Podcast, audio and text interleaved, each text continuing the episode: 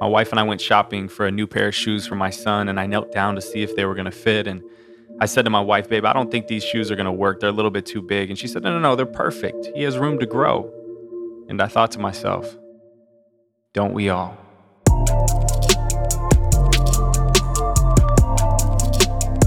Welcome back to the Brave Work Room to Grow podcast. If you're just joining me, I am Teja Latore, and I have a really good friend joining me today. We both have coffee.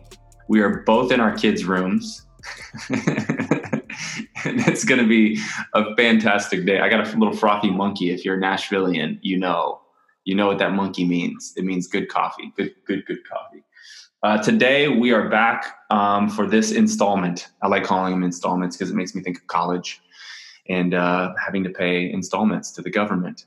And um, yeah, so we're going to chat today. We're going to have a really, really good time. His his background is bar none the best background we've ever had. I mean, look at this. Look at this. it's fantastic. If you're if you're listening on the podcast and you can't see what I'm saying right now, just picture colorful, beautiful cartoons on the wall basketball, play basketballs in the background. I mean, it's like it's Funville. It is. It's fun.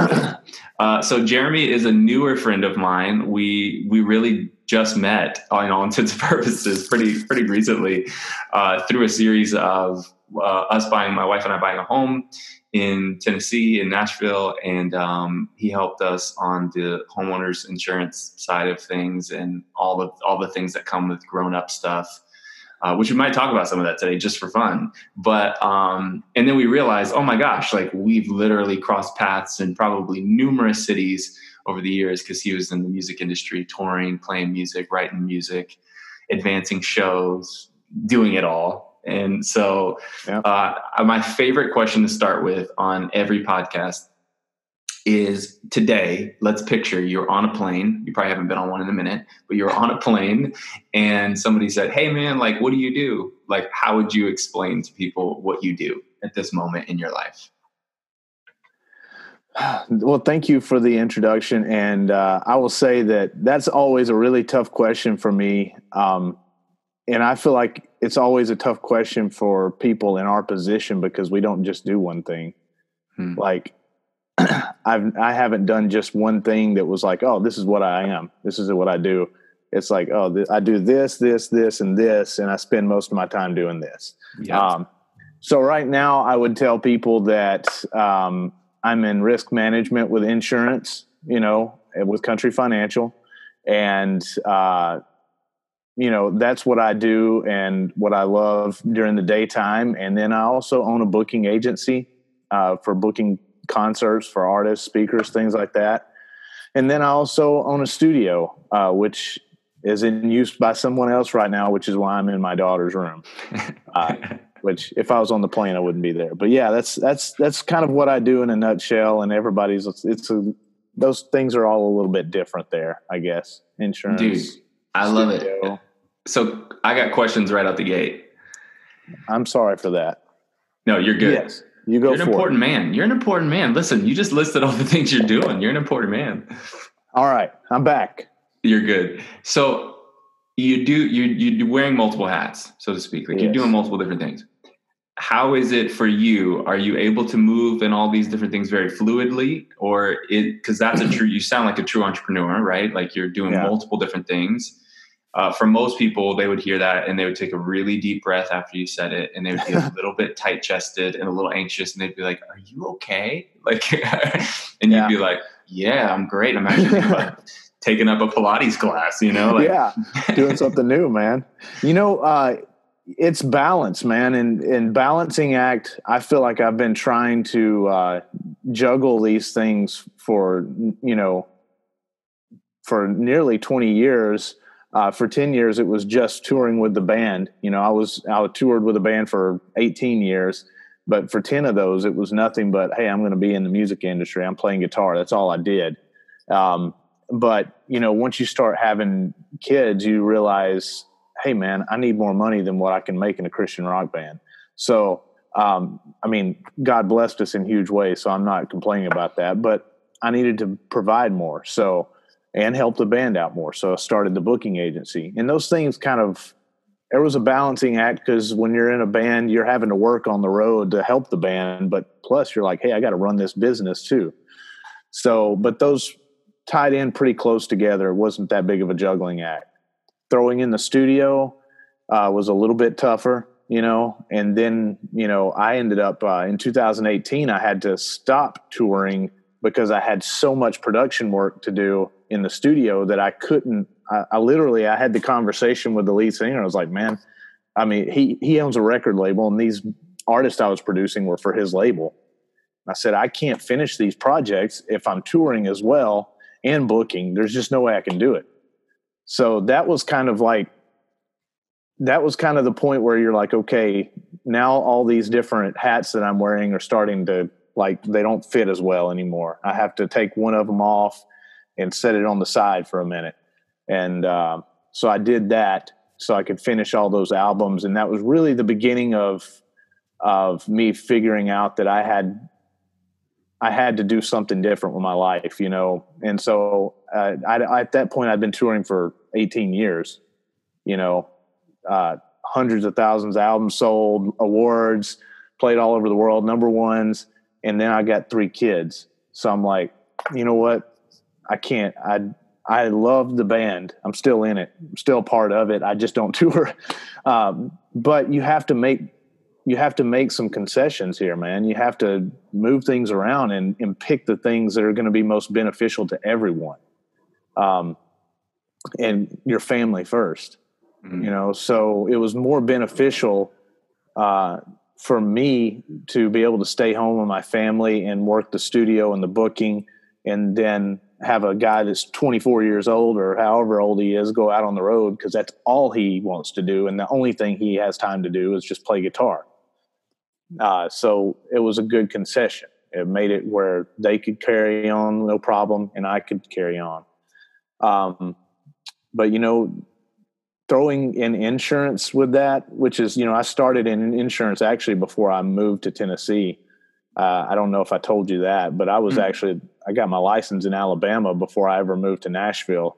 I quit music to do to do insurance back then, and God pulled me back into it. and was like, I'm not done. And then have an 18 year career, you know, did all those things.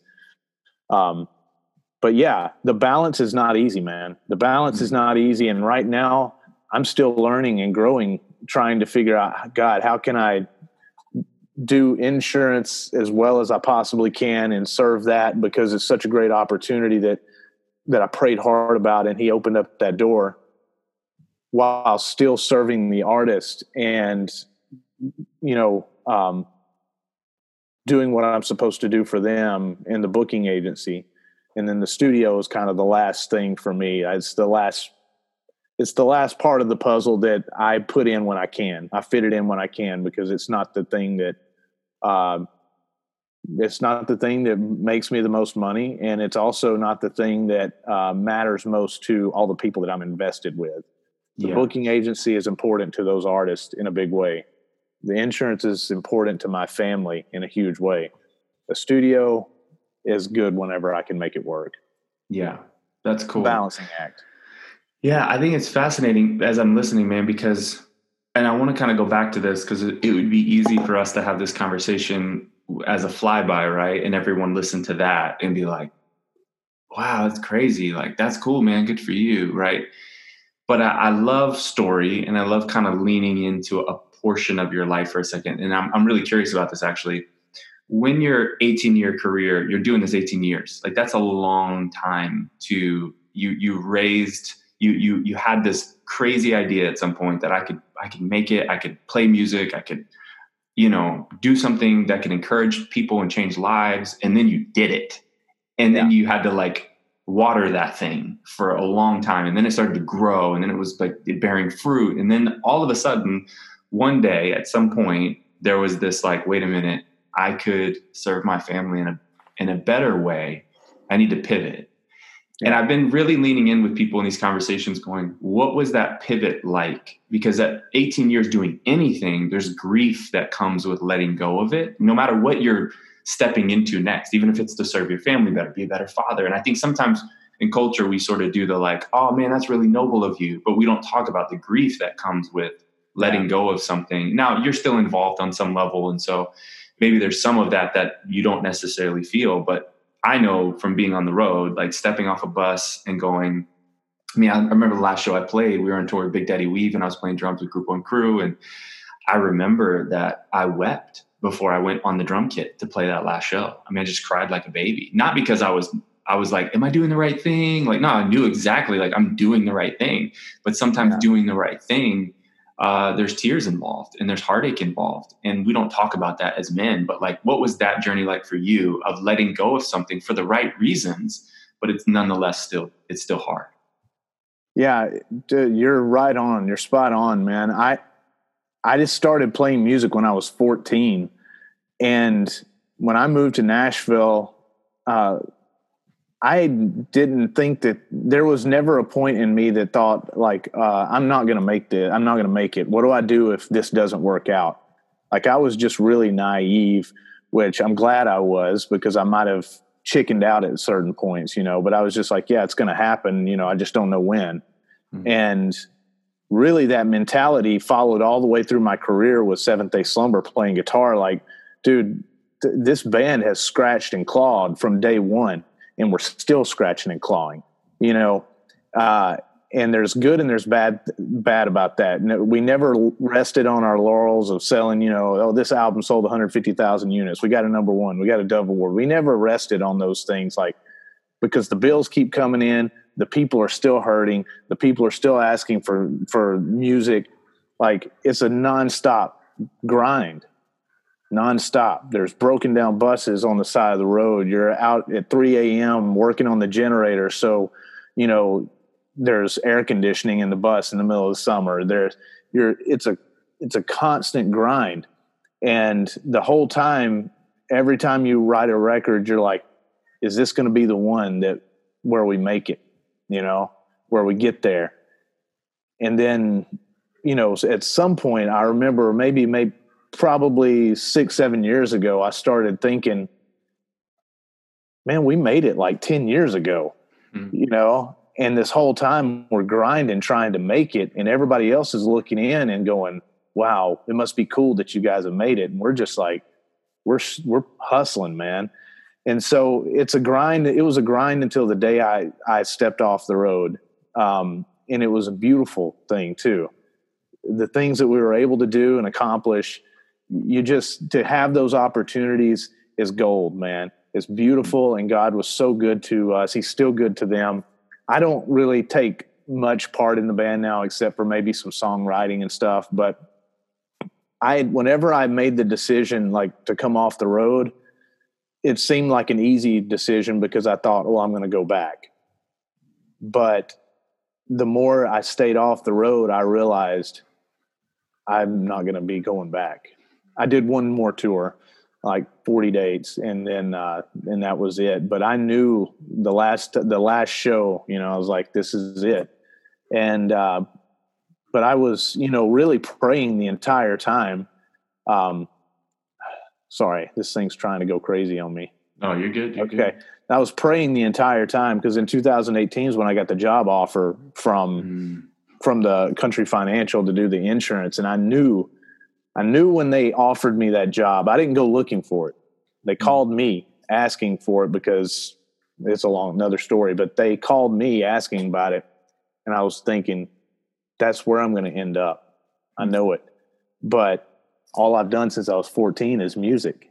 Wow. And what can I really do this? Is this something I can't really do this? I can't quit music. I'm still like I'm still booking and got the studio. I'm that was easy. That's an easy transition because you're still doing the thing that everybody expects you to do. Uh, insurance is not what everybody's expecting you to do. And so I prayed every single night God, give me clarity, give me wisdom, give, give me an answer. What am I supposed to do? Do I take this job or do I not? And I was asking pastors that I knew, friends that I thought were closer to God than me. you know, I'm like, hey, what what do you think I should do? And uh, you know, it really came down to um, I was my heart was in such a right place in making the decision that I kept hearing over and over. God's going to bless whatever you do, whichever decision you make. There's not a right or wrong. Just do it. Just make your mind up what you want to do. And really, God, um, you know, finally made that decision for me. And uh, I just felt peace about going to work with Country Financial and and really pivoting to do that. But it, it was not. It wasn't heartbreaking when I finally made that decision to mm-hmm. go to do that. The whole two years I, I promise. I wish I had made this decision two years earlier because the two years was agony, man. It was really agony. It's all I thought about every day was what do I do? What do I do? What do I do? And it would have just been so much easier if I would have just, you know, said, okay, let me just make this happen. But mm. It's not like opening up your uh, another business that if it fails, I'll just keep doing what I'm doing. Like this was a pivot for me. If I'm going to do it, I'm all in, bro. And yeah. uh, because you know the country financial deserves that from me and my family deserves it from me right. if i'm going to put my time into it i'm going to do it full full out man um, so i don't know if that answered your question not no it's good man I, I love getting to hear the process so i love you doing this because it's helpful i think for our listeners even for me as a human being just to listen and go oh man it's so cool to hear somebody else's process and that it's not all linear. You know, I think a lot of times we think everyone's processes are linear. It's like because we can go back and tell a story, but it's like writing yeah. a song, right? Like if we showed people how we write songs, they would be like, "Wow, this is messy." Like you got some random voice memo idea right before you went in the yeah. shower. You recorded it, and the shower's going. Your kids are screaming in the background. You heard this cool little melody. You put it, in, and then you took that into the studio, showed the guys. They all laughed because the shower and the kids and they were like but we totally get it and then they were like well what if we did this and then you decide it's supposed to be fast and not slow and then like it's just all it's like there's no remedy and then by the time it's done it, it's a hundred times different than where it started and but that is such a picture of life like it's not linear it's not like oh yeah i had this perfect thing and it came to me and then i just did it and it was perfect and it was easy it's like even the best things in our lives aren't linear and they're not easy and they're not simple. And I think entrepreneurs feel that, like we know that because we're trying. Usually, we're tr- like we I talked about recently. We're trying things and we're teaching things simultaneously. And to be a leader, a father, you have to try things and you, you got to teach your kids these things simultaneously because you're you're still a kid who's growing up and your kids are raising you. And we think it's the other way around. It's like i'm learning this more and more every day. Is like as a father my kids are raising me. My, my son is raising me. You know dropping him off at pre-k yesterday for the first time uh, and and just being like trying not to cry with the sunglasses on, doing that cry where you're like your wife's trying to ask yeah. and you're like I don't want to answer because she's going to know I'm crying if I answer the question, you know. And it's like learning to let go of your child or let go of a dream is a part of growth. Yeah. And sometimes it's easy to talk about the things that we're going to grab onto. What's the brave work you're going to do with your life? But part of brave work, and you're an example of this, is letting go of something and going, yeah, this is this is hard. I'm going to let go of this because that was a season of my life. And I might have some still some strings attached to it in some ways, but for the most part, I'm letting go of that to fully embrace this other thing. So there's something else that you said that I want to lean into, which was, and I love this. So you talked about um, realizing you made it, right? Looking back, like, guys, we made it like 10 years ago. what are we talking about? So I'm interested in that because I'm like, well, is that a, a metrics things and numbers, albums sold, all that? Or was there a definition 10 years in of happiness and making it that changed from when you started? Was there a realization that you had that that shifted your perspective on what making it really was? I think you know there's definitely not like a there's not like a certain date or a an album number sell that I look back and say that's when we made it, but um, for me, like I, my personality is even though I could look back and say that we made it, I couldn't just smile in that. Some some people like you think that you see these these stars or these actors or these musicians on TV, whatever it is, on Instagram, Facebook, and you know that they're they're wildly successful, and you just imagine, man, if I was in that position, I'd wake up happy every day. I'd be walking around with a smile on my face because I got millions of fans, I got money in the bank, what's what could be wrong? It can't. Nothing can be that bad. You know that. I mean, if you had that kind of success, then I would be happy. And we all know that that's you know not true. And uh, but I think that as an artist, for me, I was constantly looking for you know you don't you don't put that into perspective like oh if i can just hit a million records sold or if i hit you know ten thousand dollars per concert you know or whatever it is that that you're like if we can get to this point then we've made it. No i didn't ever put it into that perspective but i think it was i think that part left it open ended to help me just keep pushing and grinding to a point where i didn't even really know where i was going which is not great. You know it's not a good thing necessarily but it can be good to keep your fire burning. But man i think it for me it was not a great thing because i missed a lot of things along the way. You know you've all all heard you know you got to stop and smell the roses. Mm-hmm. and i think that i would have those moments you know the last five or six years that i was you know touring where i stopped and smelled the roses and would just think man I live in a nice, really nice house. I've got paid off cars. I've got a beautiful wife and kids. I haven't wondered how am I going to afford to to buy food, you know, since I was 22 years old. I've had a really good last 20 years when you look at all this stuff and I was in a band making money doing that like I know there was other things, you know, that I was doing hustling to, to provide, but gosh, if you just sit and think about where you're at and you tell people, yeah, I'm in a band, it's unbelievable. It's unbelievable. And those are the moments where you're like, man, God has been good. He's been faithful even though I was not. He's given me more than all the things that I asked for, and I'm still looking for more. And so that's that's why I didn't think it was very healthy for me. And I think that's just part of my um, part of my character, or not character, but just the things that I that's part of my flaws, you know, is not being able to stop and smell the roses every day. You know, yeah. I see my kids every day, and I sometimes I just stare at them. You know that yeah. feeling when you're just staring at them. You're like, I can't believe you're my kid. Like that's so awesome. Same thing with my wife. You know, even after almost 19 years, you stare. I was looking at her at the refrigerator. She was filling up the coffee carafe with, uh, you know, or carafe, however you say it, with water and I was just staring at her, and, and she wasn't like dressed up or anything. She had on her sweats, t-shirt, and I was just like, man, God, God is good, man.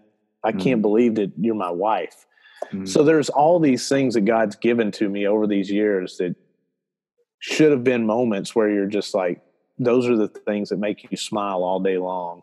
Because yeah. what could be so bad? But us as humans, we always want more.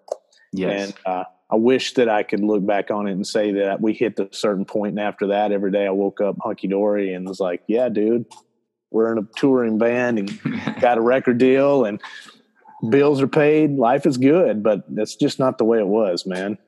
And I, I think it's interesting because, and I appreciate you sharing all that. It's awesome. There's something there's something I've been brewing on, and I haven't vocalized it, so here here goes. But it, for better for worse, um, it's interesting that like when an entrepreneur or creative is trying to pioneer something in its early stages right in its early stages there's something really awesome and necessary about not having clarity on what a win is or what mm-hmm. success is because it makes you so driven without a ceiling because the reality is if we said success is 100000 records sold the whole crew, the band, the management, everyone would go, great, that's the goal. And we'd get there and we all go, okay, well, we did it. Let's shut it all down. you know what I mean? Like, or whatever. It'd be like party at Cici's Pizza. You know, we did it. Yeah.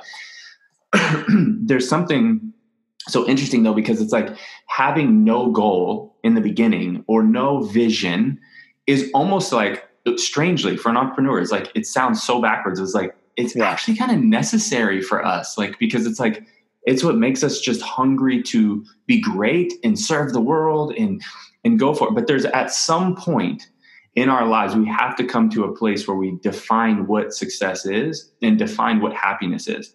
And this is interesting because what if what if we started defining that in the beginning? What would have the what would the journey uh, what would have had held for you that it didn't at some point? Like could you have learned early on to pace yourself differently? Would you have not stayed up until 3 a.m. working the set out? Would you not have been as driven on the song that day and been like, we'll get to it tomorrow? Would, but would that have cost you something in the long game over many, many years? Maybe more time. Maybe you would still be touring because you didn't, all that time would have added up. So I guess there's a question laden within this that I want to ask you now, which is, what is the definition of happiness now for you in this moment of your life? I want to, I'm going to answer this, but I'm glad that you brought that up because I was thinking about as far as the being, having the backwards view of things. I think with an entrepreneur, anybody that's starting a business, you kind of have to have a vision for what you're wanting to do, you know, even if it's rough. But I think with uh, most with most ventures, you have to leave room for the un the unseen things that like you have to leave room for God to add to this and say, "Hey, your vision was cool, but if you're open to that, to, to what I have to offer you, there's another part of this vision that you didn't see that's going to give you more joy and more fulfillment than you had thought." And it can, you know, that for me is was a big deal. Like i just wanted to be a guitar player but i was open to the vision of i never like thought about starting a booking agency but that was part of it. I never wanted to start a studio but god planted that in my heart and i was like okay i'll do it you know? Those are things that you have to be open to uh, you can't be so pinpointed towards your goal that you miss the other things that god has for you and because sometimes those things that he pulls into view are the things that make you happier than what you thought would it's it's mm-hmm. kind of like god will take you places that you you thought this was going to be awesome but god really wants to take you here you know yeah. well probably way up here but you know yeah. what i'm saying so that i wanted to speak to that because i was feeling that too um, mm. happiness for me man I, at 42 years old is is laughing and playing with my kids. And when my kids, the, every morning they come down, I'm sitting on the couch drinking coffee. One of my favorite parts of the day is when they come down first thing and they snuggle up to me, put their head on me. They don't talk. They just want to be right next to me, man. And you know, when you mm. get older and you got children, those things you realize uh, all these as entrepreneurs we have all these dreams all these visions all these things that we want to achieve. And when you have a family at a certain and you can still do those things with your family there. God doesn't try to pull those things away from you just because you have children. But at a certain point you realize that there's nothing on this planet that's more important than your wife and your kids. Mm. and that has been the greatest balancing act for me that I fail a lot of the times because I am so driven with my business, with my with my studios, all the all the things that I'm doing to provide for my family, and I feel like are callings in my life. All those things, I have to put in. I have to weigh them against the time with my family, and man, I there's no magical uh, equation out there for that. There's there's probably books I'm sure how to how to balance your time between work and family. Uh, but I fail that more than I win that, and uh, that is that's a that's not a good feeling when you realize what you've done. Like when you're on your phone trying to type in an email and your your girl your daughter comes up to you with some little paper puppet that she made and she wants you to look at it and you're like give me a second baby. I'm i'm finishing this email. And then she walks away while you're trying to finish the email and you realize i just blew it man. Who cares who is on the other line on the other side of this phone? I mean who cares? That person can wait. Your daughter she can't wait. She needs daddy.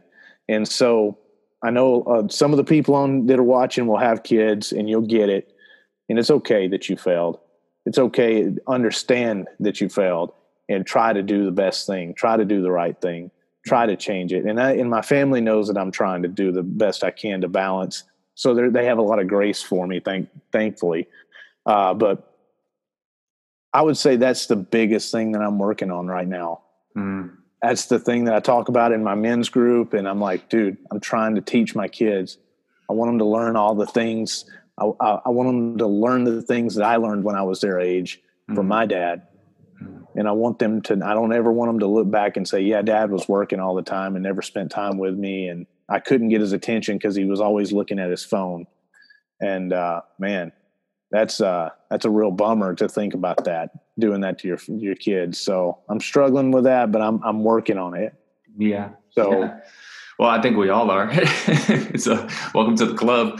You know, the, the thing about that that's really cool is there's this quote I heard a long time ago that I share a lot on this Room to Grow podcast, and that is uh, it's by a guy named Don Herold, and he says, Unhappiness is not knowing what you want and killing yourself to get it.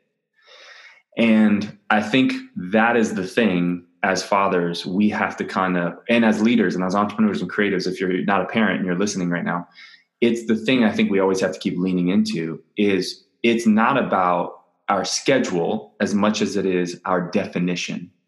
So we have to define what is happiness, and then that should inform the schedule. Because if we start with the schedule, it's just managing chaos. It's like taking yeah. spaghetti and trying to figure out how to noodle by noodle figure out where where life belongs in what bucket, and it's nearly impossible to pull off. And it wasn't for me until I shifted out of the mindset of yeah, I'm gonna, I'm just gonna do a whole bunch of stuff and like see what happens versus I'm gonna sit down and define what a brave life looks like, what a happy life looks like. What does that actually look like? What is the definition of that? And whatever that sentence, it was a sentence for me.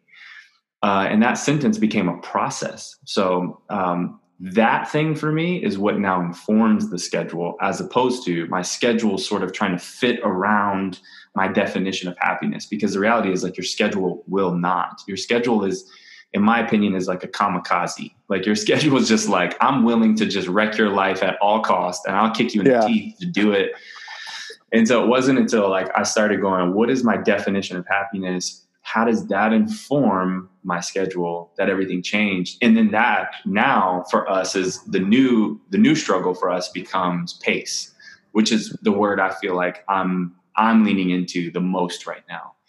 Um, I'm good at allowing my my definition to inform my process, or in in, in uh, faith space, we would say, you know, our theology to inform our methodology. Right? That I got it.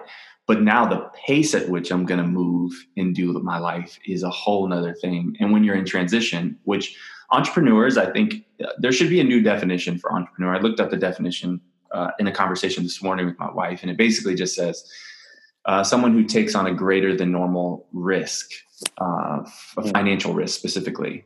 And I'm like, I mean, yeah, that's kind of it, but there's so much more than just that really weak definition. I mean, a lot of being an entrepreneur is learning how to pivot in the midst of painful moments. Uh, it's learning how to be creative when the world's saying go clock in at a job and just work that job uh, it's learning when to do what's wise over what you want. And that sometimes is, yeah, you should go clock in at that job. Build your dream job on the side, you know? Yeah. Like it's wisdom. And so I'm interested for you, like, as you know, we'll kind of close down. I don't want to keep you on too long, but um, there's so much gold in this conversation. I'm interested for you. What is what is moving forward in your life? What does pace look like? Um, I know you have an assistant. You know, I've worked with you. Um, she's awesome, and so I know. I know, like for you, like you're learning this thing in real time because you're you are wearing multiple hats. You're still your creativity doesn't change because you're working for uh, a different organization. It's not like you're still a great storyteller. You're still uh, passionate about what you do. You still want to see people's lives changed how do you pace all of that? Like, what does pacing look like? When I even say that word, like, hey, man, what is it like? I guess the deeper question is Is the way you're living life right now sustainable for the next 30 years, 40 years of your life? Um, and if so, what, how, how did you figure that out? How did you figure out how to pace yourself? And if there's areas where you're like, yeah, there's some areas, man, I'm not pacing so well. Like, what are those areas that could help us kind of lean in and, and maybe relate? No, this this pace I'm at right now is uh, there has to be more clarity. I, like I said, I'm 42, right, and I'm not going to be working. Uh, I am not the guy that's going to be working until I'm 80 uh, doing this, or things will change. Um, I'm working. I've been hustling and busting my butt for the last 20 years with the band and scraping and clawing and uh, that's part of the beauty of insurance because the more i scrape and claw in the beginning the more it just keeps building and to get me to a point where i can i, I know that there's going to be enough money coming in to where i'm not starting over at zero every year. Okay? So uh, and so that will take that off the plate for me, which it's already kind of done that. Switching over to insurance financially, it's taken a lot off my plate, um, so I don't I don't worry about that as much. But pacing, I feel like I'm going I'm going to have to really focus in on on the marketing side of what I'm doing to allow the business to come to me you know, instead of scraping and clawing to get out to it. I need it to come to me. And so that is the sustainable way for me, like with my my assistant, to have her helping me out. I'm going to build it with more people coming on board with me, uh, so I can focus my time on the things that are the best thing for me to do. Um, you know, I have her now to do all the the paperwork and the back end stuff that is like you know, hey, anybody can do this. I don't need to be doing that. You have to focus on the things that are in your tier, not the other tiers. There's other people that are better at that than me. Victoria is my assistant. She's better at that stuff than me. Uh, if I spent all my time doing it, I'd probably be really good at it, but that's not what I'm good at. God put me in a position to where I can have these conversations and have a conversation with somebody one on one and help them figure out what they need to protect their assets. That's what I'm doing right now.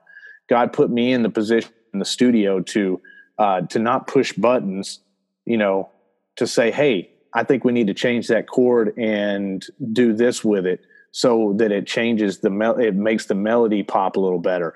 Or, "Hey, we need to cut this pre-chorus out." God put me in that position there because that's he wants me to do that you know you have to you have to see where you're going and play the role that gets you there the fastest. And sometimes that means delegating the stuff that you don't want to do and stuff that you're not good at to somebody else. And um, moving forward man I, the studio will probably end up falling off the things uh, the it's going to fall off from the things that I do because it takes the most amount of my time and makes me the least amount of money. And when you're talking about entrepreneurship, that's a big deal, right? It's a big deal. Uh, the booking, uh, I'm I'm currently trying to hand it over to somebody that can run that for me, um, that has more time to do it than I do, and I'm going to focus mostly on insurance. Um, and as far as uh, you know making a difference in people's life it's a different kind of insurance is a different kind of uh, making a an impact on somebody's life than writing a song about god that's helping them when they're hurting. It's a different thing. Uh, it's still fulfilling to me which is strange to everybody on the outside of insurance but i love it. Um, but i'm still involved I think through the booking agency, and I manage one of the artists that I book and I've produced. For me, I feel like that's my way of writing songs with that person. I see those songs changing people's lives, and I'm still kind of living vicariously through that. And I love that. I love taking all the knowledge that I've learned through 20 years in the music business and trying to help these newer artists jump over some of those things that I fell into you know mm-hmm. like hey don't step in that that's going to take you a while to get out of yeah um so i live vicariously that way still some and i love it even if it's not a big money maker for me i love doing it because it's meaningful yeah. um but man with an entrepreneur somebody that's pivoting, somebody that's to me, it's the it's the person that says, "Hey, I'm not going to do the standard thing that everybody else is doing to make money. Uh, I'm going to build something that's mine." And even though I work for a company, Country Financial, the business is mine. Nobody they don't know that I'm coming into the office or not today. They don't care as long as I'm doing what I'm supposed to be doing. It's my business. It rises and falls on my shoulders. That's the thing about being an entrepreneur you know it rises and falls with you it's not dictated by somebody else it's dictated by me and i'm the only person that i can count on other than my family but you know you know what i'm saying. As far as money goes i can count on what i'm going to do. I know what i'm going to do and that's why i want my own business and that's why these entrepreneurs want their own business. Um, but, but man find the thing that you're the best at and invest your time there and have somebody else help you with the things that you're not good at. And that's to me i'm i'm trying to get things in that position so that i can sustain i don't yeah. know if i answered your question or not no it's so good dude it's so good and i, I think the the thing i'm landing on is like you're actually doing like how you said i have friends on the outside looking in going like this is a strange strange strange transition but it's really not for you like when you say it like that you go like oh, like this is still something that's 100% on your shoulders. Like they're giving you maybe a framework and some guidance and all that kind of stuff. It's, it's on your shoulders to build this thing.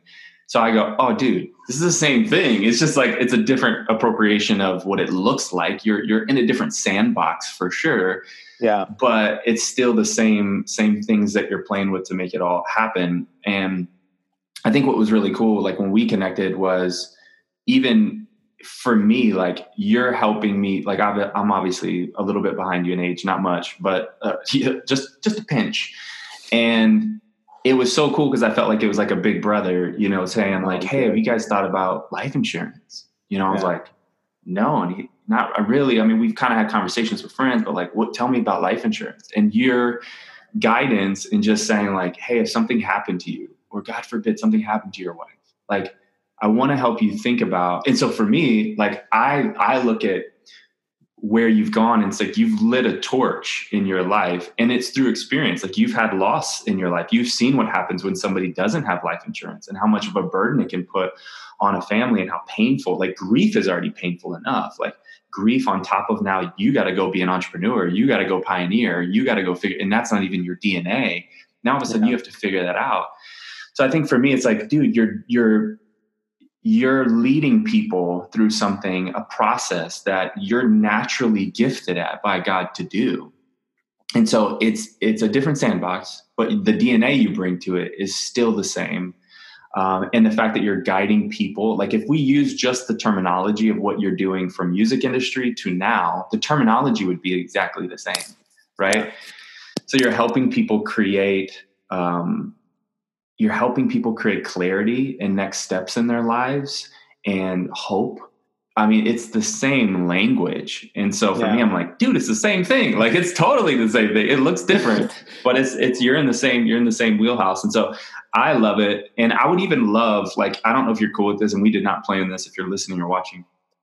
But I would love for you to take a second specifically around life insurance. Like if, if there's somebody listening who's an entrepreneur and they don't get uh, they're not on salary at some job and they're not whatever, but they're they're making substantial income and they're taking care of their family.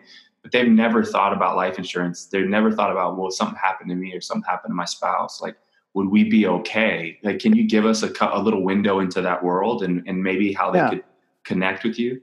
Well, I'll I'll tell you this, and Pedro knows this, but uh, for those of you listening, one thing I didn't share is so my brother, uh, my big brother, is what got me into Christian music in the beginning. Like uh, he was several years older than me. I think like six, seven years older than me, and um, he was always listening to Christian music, hip hop music, rock music, all the Christian bands. So I knew them all from like the 80s and 90s. Like I was listening to them when he was listening to them. And he uh, used to be a sound technician for for him. I don't know if you remember them, but that's old school like I don't know what you'd call it, CCM music. But he was on the road with them as a sound guy, and he really believed in me when I was 14. Man, like I'm I'm talented guitar player and singer, but I'll tell you this much: it's not about your talent always; it's about your drive. And I, my drive is on like ten. My talent level, I feel like, and I'm not trying to downplay myself, but it's like about a six or a seven. Okay, but my drive is what took me there. In the grace of God, thank you, Jesus. But uh, he, my brother, believed in me. Mm. This little bitty town in Jasper, Alabama, where there's it's an old coal mining community, and here I am wanting to be a Christian rock guy, and everybody on the outside is like, "Well, you're going to have to learn how to get a job." You're like, "You need a job," and my brother's like, "You can do this. You can do this. I believe in you." And he, he, uh, like, man, the guy shed his blood, sweat, and tears for me to help get me into this. And he's the one that pushed me, you know, you do need to move to Nashville. You do need to do this. He he always fed my dream. He always fed into it and believed in me. And so in 2014, he passed away from cancer. He he got cancer uh, once before that, and it was on it was melanoma, and they did surgery, and he was almost almost five or six years uh, free from it. And then he called me, and I think it was no December uh, of 2013. It was like, "Hey, man, uh, the cancer's back and he was like and it's it's bad it's stage four and so me the naive me i don't know if it was naivety but you just think well dude it's okay. I mean i this sucks but you're to get through this. We're to keep praying. We're to pray you through this and this you're to be fine. This sucks. I hate that you're going through this. Um it never really it never really uh, was real to me that he might pass away. It wasn't, and I don't know if that was like a my brain like shutting that out, like this can't happen. It just, I don't think it was faith, really. I think it was just too scared to face that option, that oper- that that uh, reality. Uh, so you know, I was on tour in the spring of 2014, and you know, he was pretty sick. He was going to different places to get, uh, you know, to try to get treatment and stuff. And I was checking in every day, you know, you know, how's it going? Are you guys finding a doctor that'll give you any kind of treatment or whatever? And uh, it wasn't looking good as far as that goes. And I remember talking to my mom, or no, it was my dad. I was talking to my dad. I was somewhere in Iowa, uh, no, uh, Idaho. It was way out there. And uh, my dad said, Jeremy, you need to come home. And I'm just like, at that, I'll never forget it. Like, I just stopped and I was like, is it really that bad? He's like, yeah, it's that bad. You need to come home. And I'm in the middle of a tour. So th- that was reality. Like, I need to come home because we don't know how long he's going to make it. So I go home, you know, fly home, and, you know, two, three weeks later, he's gone and you know this was my one of my best friends in the world you know my brother so I, I told that story just because I think that whenever uh, everybody feels like life is, you know, it's never going to end, and hopefully it won't for us. You know, hopefully we don't know that loss. Um, hopefully you don't know that loss. You know, but the reality of it is i still six years later or seven years later now i can't like there's some days and i, I see a picture of him and i'm like I, I can't believe he's not here i do something you know or i'm listening to something and i pick up my phone and i think i'm going to text him and he's not i can't you know so i'm saying all that not to bring the this down but i want you to know that you have to cherish every moment every moment with your family, every time you leave the house, you know, and your kids are there, take the take a second, hug them, kiss them. You don't know what's going to happen. Mm-hmm. You just don't. And uh, you know, I don't want to be that guy that says, "Man, I wish I had spent more time with my kids," or my kids say, "I wish Dad would have spent more time with me because mm-hmm. something happened and I didn't get a chance to say goodbye." Mm-hmm. So, with life insurance, my brother had life insurance. He had a hundred thousand dollars life insurance, which some people think sounds like a lot. Um, his funeral was twenty two thousand dollars, and it was in a just a, it was not fancy. There was flowers. There was you know his. It was not fancy. There was no like big expenses. It was twenty two thousand dollars. So now you have seventy eight thousand dollars left of your life insurance policy that paid out, and you know his wife was she's a school teacher and she loves her job so much but she is not in a great school district she's in a poor school district where she's even having to provide some of the you know the notebooks and you know pencils and stuff for the kids because they don't have money you know and the school's not providing. So she's just not making a lot of money. His daughter graduated high school the week before he passed away. And so all that money that he was earning was going to help her go to a college that she would, you know, it's there for her to do that. Um, all the money that he's making is there helping pay the house payment and all the bills. And all of a sudden, that income's gone just like that. And he's he's gone, which sucks so bad. That's the worst part of it. And on top of that, you have all these financial pre- uh, stresses at that point.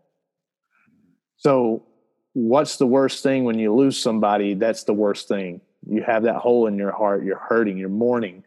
But on top of that, you're having to think, okay, how am I going to pay the house payment this month? How's my daughter going to go to the school she wants to go to? Um, the bills just keep coming in, they don't stop just because you do. And so, that when that happened to my family like she had to you know she sold the house because it was you know it's too much money and too much for her to take on by herself and i just tell people now like if something happens to one of the other of you it's okay to change to like sell your house and move to a smaller house it's okay to decide you want to move back to Texas or California to be with family. But do that on your own terms, not because you have to, because there was no money put in place. And so it's just something that every adult should have. And it's, if you got young kids, it's even more important. Yeah. Right. Yeah. Because if you got grown kids, then okay, they can get a job, they can take care of themselves. It's not ideal. Uh, the the wife or the husband can do what they got to do. But if you got little kids, you're putting them. It's it's not hurting you if you're the one that passed away. It's hurting your your family. It's hurting the ones that's left behind. They're the ones that suffer because you didn't take some of that money that you were spending on uh, whatever it is. I just this is embarrassing. I have a Mailchimp uh, a Mailchimp uh, account that I used to spend over a hundred dollars a month on it because I had so many contacts in there, yeah. and I scaled it back. And since the shutdown, I haven't really used it at all because there nobody was booking shows. So mm-hmm. I've been paying sixty five dollars a month for that Mailchimp account since the last time I used it was June or July, and I've been paying sixty five dollars a month. And every time I see that come out, I'm like, oh man, I need to pause that account or so I mean, there's things that you're spending money on. I just throw that. I'm throwing the money down the the toilet every month. And I'm just yeah. like, what can that sixty five dollars buy? And mm. I'm not trying to sell you on that. I'm just telling you, there's things that are important in your life that you got to spend money on, and there's things that you can do without. That sixty five dollars a month I was throwing away on that, I could have spent on something. I've got life insurance, so I don't need more. I've, I've got a ton. Well, everybody could use more, but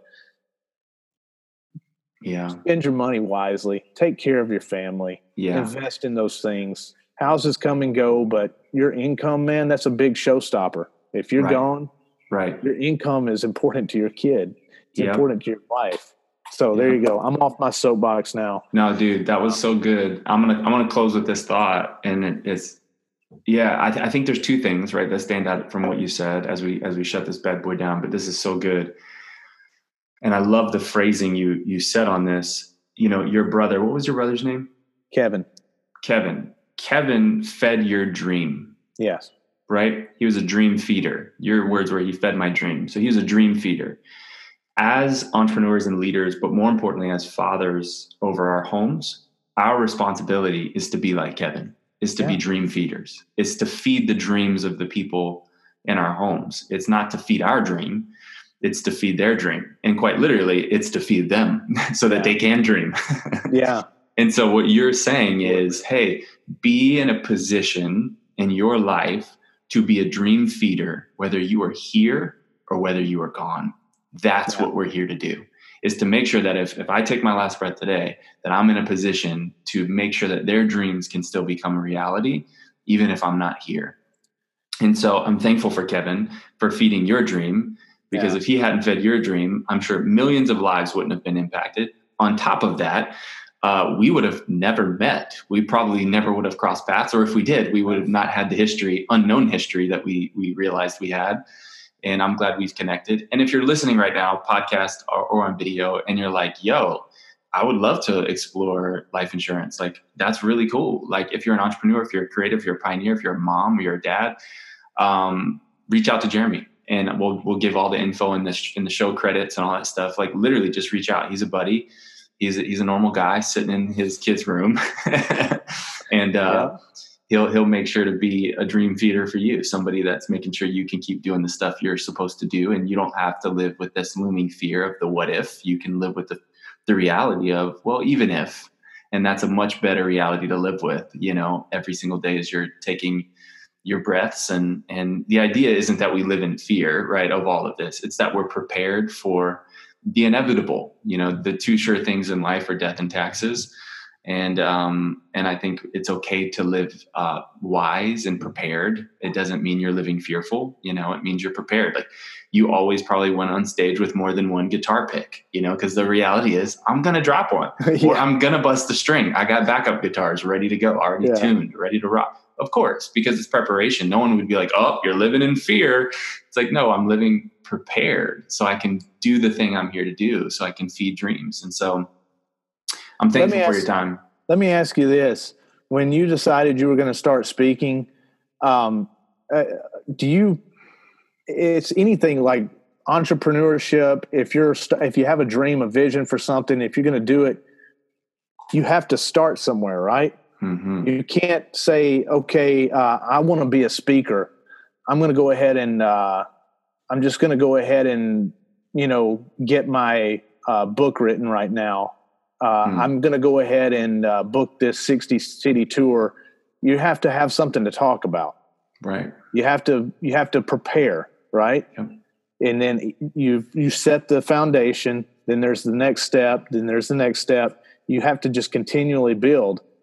Uh, otherwise, you, it's not a it's not a big firm foundation. It's like this Yes. And this is going to fall, right? Yeah.